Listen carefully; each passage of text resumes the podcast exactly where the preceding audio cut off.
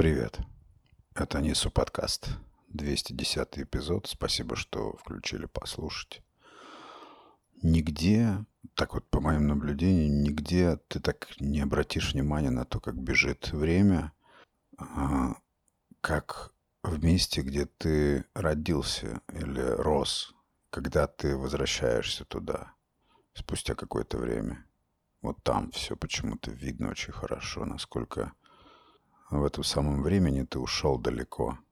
Я сейчас испытываю такой опыт вот в эти дни. Я стоял на днях буквально в промежутке между двумя высотными домами, и этот промежуток, ну, он не особо большой, не особо маленький, под фигуру среднего, наверное, человека. И вот когда играли в прятки, то или в догонялки, да, то везло всегда тем, кто мог протиснуться вот в эту щель между двумя обычными такими панельными высотными домами. И я вчера стоял, смотрел на эту щель, на этот промежуток между домами и думал, черт подери, сколько прошло времени. Прогулялся вчера, посмотрел, у нас здесь в районе был лес, лесок такой. Мы его называли Шервуд. И, естественно, это было местом всяких балаганов, встреч. Я не знаю почему, ну просто какой-то дикий совершенно расклад.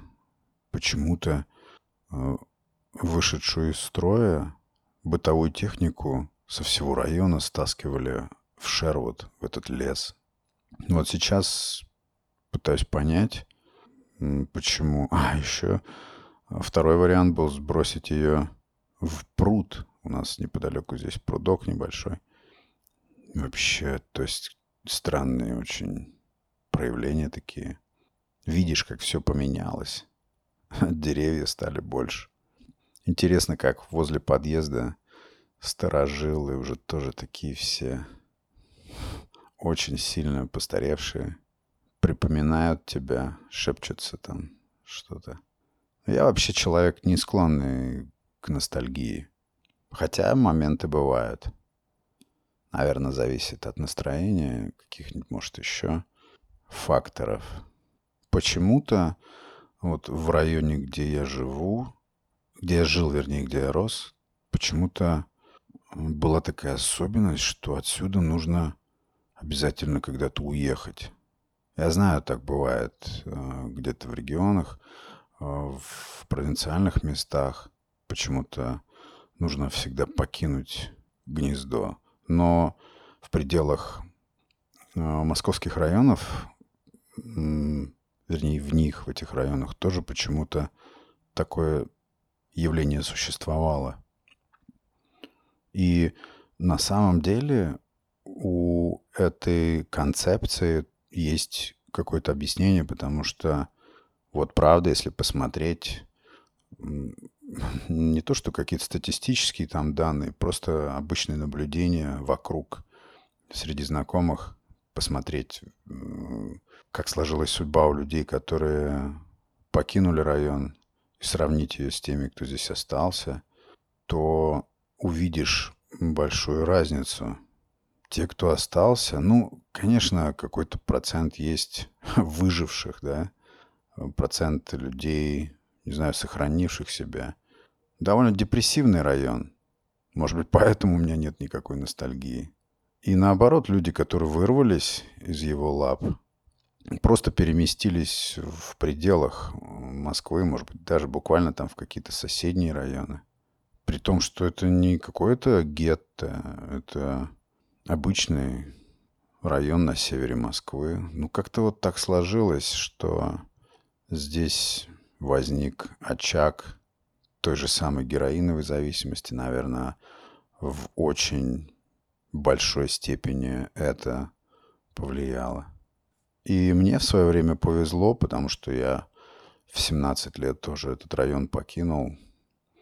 И сейчас, оборачиваясь назад, уже точно вижу, что это было действительно спасением для меня, потому что 90, конц, конец 90-х годов как раз и был периодом расцвета всего вот этого страшного и одномоментно вошедшего в жизнь молодых людей. Я в это время отсутствовал, и, вероятно, да невероятно, это э, точно совершенно, это меня и спасло. И по многим тоже людям я смотрю, выбравшимся отсюда. Им тоже повезло гораздо больше, чем тем, кто остался. Я уже в каком-то эпизоде, помню, рассказывал, что мне кажется, что у моего района есть отдельное кладбище. И иногда вот сейчас вечерком даже прогуливаясь тихонечко так по району, чтобы не нарваться на каких-нибудь там знакомых и не пуститься рассказ о том, что происходило в моей жизни последние годы там, или слушать, наоборот, какие-то истории. Очень низок процент вероятности того, что ты встретишь человека, с кем желаешь поговорить. В основном это, конечно, нежелательные встречи, ну, для меня. И вот когда я прогуливаюсь, конечно, работает воображение, у меня возникает ощущение, что я вижу людей, которых уже нету давно на этом свете. И у меня такое ощущение, что они до сих пор бродят по району в поисках, не знаю, кто дозы, кто чего-то еще. Очень много людей погубила наркозависимость, алкозависимость и прочие вот эти все истории, которые выкашивали целое поколение. Интересно, когда а, в конце тех же 90-х я готовился а, поступать в военное училище усиленно занимался спортом, тренировался очень активно, то бегал здесь, у меня был излюбленный маршрут, и маршрут этот пролегал через, ну, такие прям кромешные подворотни, экзотические, где болтается фонарь, один из шести работающий.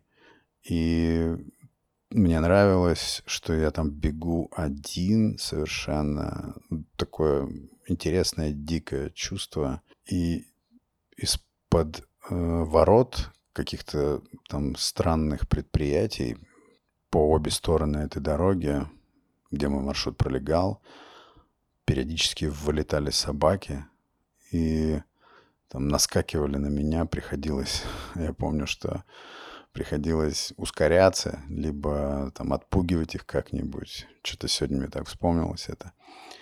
Но не это вспомнилось, а вспомнилось то, что сейчас на этом месте возник огромный просто новый город внутри города, внутри Москвы, с высоченными домами, такими чикагскими кварталами, как я себе представляю, чикагские кварталы, э, с кофейнками внизу, с э, фитнес-центрами. Все искрит, э, мерцает, все очень красиво. И вот я ощутил вот этот контраст до и после. И очень как-то был прям впечатлен этой разницей между эпохами полного захолустья тогда и вот этими небоскребами, взметнувшимися сейчас ввысь. Ну, интересно, конечно, посмотреть, понаблюдать, порассуждать, повспоминать что-то. Кстати, интересно, по рассказам, конечно, предыдущего поколения, представьте себе, Москва и ну, не совсем окраины, да, но чуть ближе от окраин к центру. И в 80-е годы вот так рассказывали, что в моем районе вполне спокойно и легко можно было утром в том же самом лесочке, о котором я говорил, можно было увидеть лосей. Вот какова тогда была дикая природа столицы. С трудом верится, но источников очень много, кто так утверждает. Но все окраины Москвы — это поглощенные когда-то деревни, как и мой район.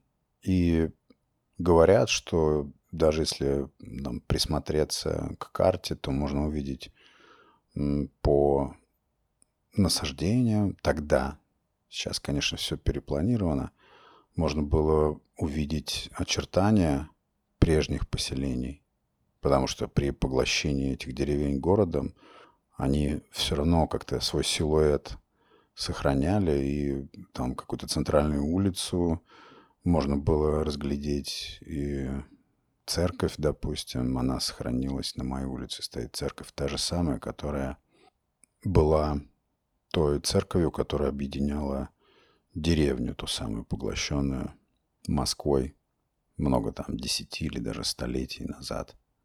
Почему-то центральная улица моего района всегда называлась «Молодая».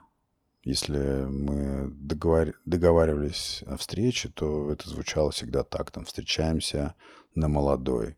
Причем интересно, что молодая — это был только определенный отрезок улицы, не вся улица. И это не было четко прям очерчено, но мы все знали, что это за кусок пространства, который называется молодая. Тоже вот удивительная штука. Меня всегда интересовали, увлекали как-то, любопытствовал я всегда всякими неформальными названиями улиц или районов. Интересно было всегда, откуда произошло словечко какое-то, как, например, какой в, нас, в нашем случае, да, кусок улицы молодая. Это было всегда так приятно пройтись по молодой. Очень здорово. Вот эти вторые неформальные названия улиц, они чаще всего более колоритные, более выразительные, понятные. Ну, в них есть потому, что что-то родное, что-то вот здесь вот такое аутентичное, местное и именно вот такое народное. Да, вот эти мне нравятся. Как, допустим, в Рязани есть улица, центральная улица, ну, на вроде Арбата, да, пешеходная. Она называется Почтовая улица, но рязанцы, ну, знают, конечно, что это Почтовая улица, но в обиходе эта улица всегда будет Подбелка улица Подбельского. Даже Подбельского никто не говорит. Все говорят Подбелка. И вот это неформальное название улицы, оно э, в итоге важнее, выразительнее, понятнее, яснее в обиходе, чем официальное. О, неофициальность мне нравится, неофициальность названия. Из моего балкона виден детский сад, мой же. И почему-то мне вспоминается момент, моменты, когда ты болеешь, ну или, не знаю, по каким-то прич- причинам родители тебя оставили дома, и у меня так вышло, что вид с балкона открывается на площадку, на которой гуляла моя группа. И мне всегда нравилось покричать оттуда с балкона и показать ребятам из своей группы, что я не с ними – я свободен, я нахожусь дома, пока они там ходят строем. Я помню, что вносил ну, такую раздисциплинированность в группе тем, что высовывался все время из окна балкона и ну, как-то там дурачился, чтобы вот только ради того, чтобы показать, что я не с ними, что я вот свободен, и я вне режима. Вот сейчас вспомнился как раз такой момент. А вообще вот на этой улице, о которой я говорю, молодая улица, вот сейчас для того, чтобы ее перейти, нужно чуть-чуть подождать, пока схлынет поток машин. А в наше время мы играли в футбол и в хоккей на этой улице. То есть там проезжали, может быть, 4-5 машин за день. Вот как было глухо здесь. Представляете? А еще говорят, что, ну, конечно, не в мою бытность, но не сильно э, задолго до моего появления почту здесь доставляли на лошадях, представляете? Какая-то почтовая повозка.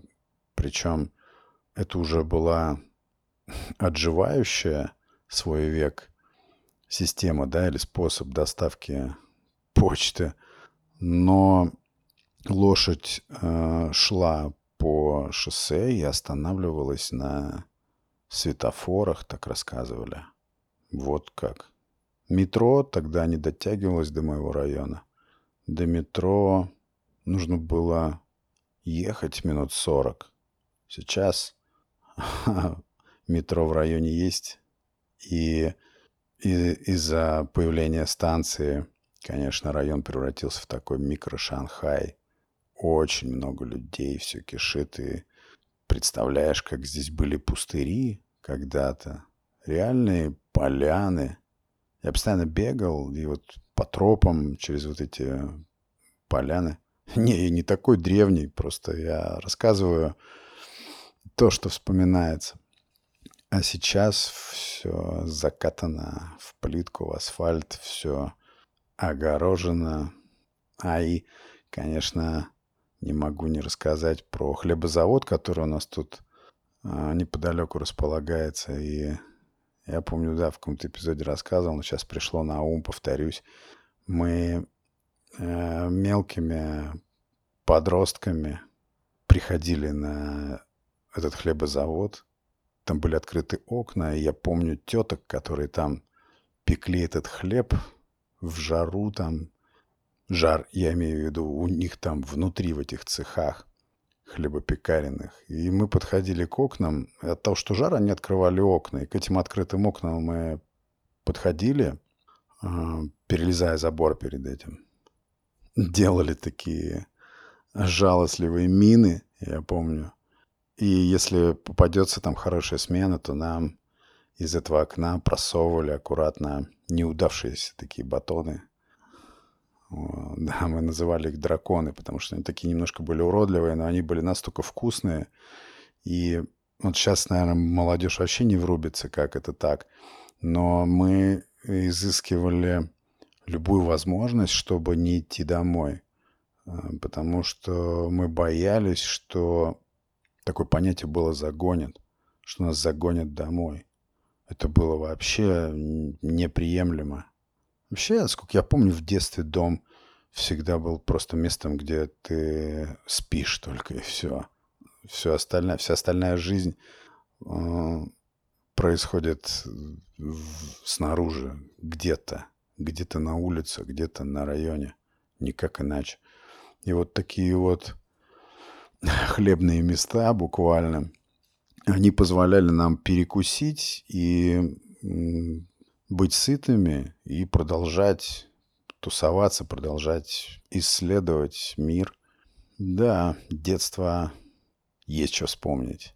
Есть что вспомнить. Время идет, да, вот такие наблюдения за тем, как все меняется вокруг, как меняешься ты, очень красноречиво и ярко демонстрируют, показывают, иллюстрируют, как время идет, бежит, летит, мы какие только глаголы не применяем. Не знаю, я всегда спокойно относился к тому, как идет время. Банально звучит, но время такая действительно условность. Мы, конечно, так подвержены всему этому. Понедельник, вот оно уже воскресенье, снова понедельник. Бешеные все эти циклы, лето, зима, сезоны. Мы очень сильно подвержены тому, чтобы ориентироваться, опираться на время. И самое главное, надо торопиться. Все, все время нужно торопиться, спешить жить. Как будто если ты замедлишь этот бег, тебя сметут те, кто не собирается замедляться, те, кто мчат в упряжке. Я всегда как-то завидовал спокойным, медлительным людям, де делающим все размеренно, не спеша, не торопясь. Вот так вот классно. И плюс а, очень большой, очень резкий контраст ощутим, когда ты кого-то встречаешь здесь, на своем районе, а, вступаешь, вступаешь, просто разговариваешь с человеком, обмениваешься, и вдруг понимаешь, что вы настолько разные, настолько разные, настолько тяжело найти какие-то общие точки, и это так сложно. Ты понимаешь, что вы были близки, что-то знали друг, друг о друге столько лет назад, что сейчас все это уже регенерировалось, и вы вообще не понимаете, кто вы такие. Вы просто визуально друг друга идентифицировали, и все, и не больше. Внутренне все уже перепрошилось. Вот это удивительное наблюдение. И нету уже никаких общих зацепок. Остается только набрасывать какие-то общие фразы, а все попытки отыскать ту связь, ту самую связь, которая когда-то была, и оба понимают, что такая связь была, и также оба понимают, что ее больше нет. Это тоже интересное наблюдение. Интересно, конечно, возвращаться когда-то или периодически в то место, где ты, где случилось там твое детство. Что-то, может быть, это поможет переосмыслить. Да и увидеть, в принципе, зафиксировать этот ход времени тоже полезно. Увидеть, как оно неумолимо, как оно все вокруг меняет, преображает, скачкообразно, быстро. Но все равно не хочу никуда торопиться. Не хочу торопиться жить. Особенно последний год, а, полтора, научили. Кстати, хочу сделать небольшую подборку, может быть, в следующем эпизоде, где я расскажу, чему меня научили эти полтора года последние. Вот одно из того, чему они меня нау... эти полтора года научили – это действительно ловить день. Ловить день, как говорили римляне. Как это не пафосно звучит, быть благодарным дню возникшему, очередному, следующему, случившемуся таки, несмотря ни на что. Мне не было никогда свойственно этого ощущения. Всегда было как-то плевать на то, как идет время. А сейчас я испытываю удовольствие от того, что выцеживаю маленькие какие-то приятные вещи. Встретил а, человека хорошего, увидел улыбку. Вот серьезно, никогда не думал, что буду когда-то на такие вещи обращать внимание. И меня это очень сильно питает. Это очень полезная штука, фокус на мелочах.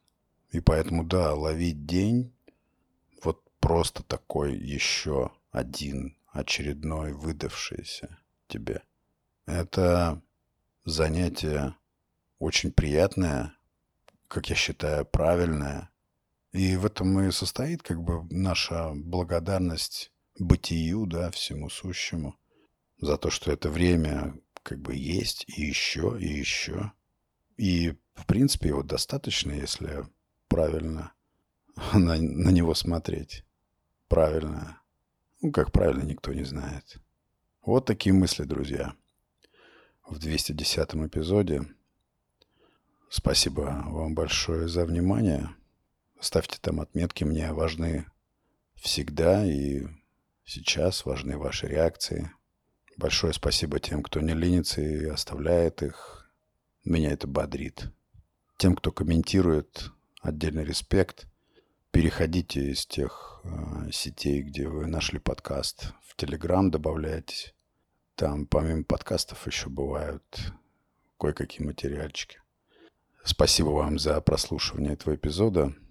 Это был Александр Наухов и Несу подкаст. Пока.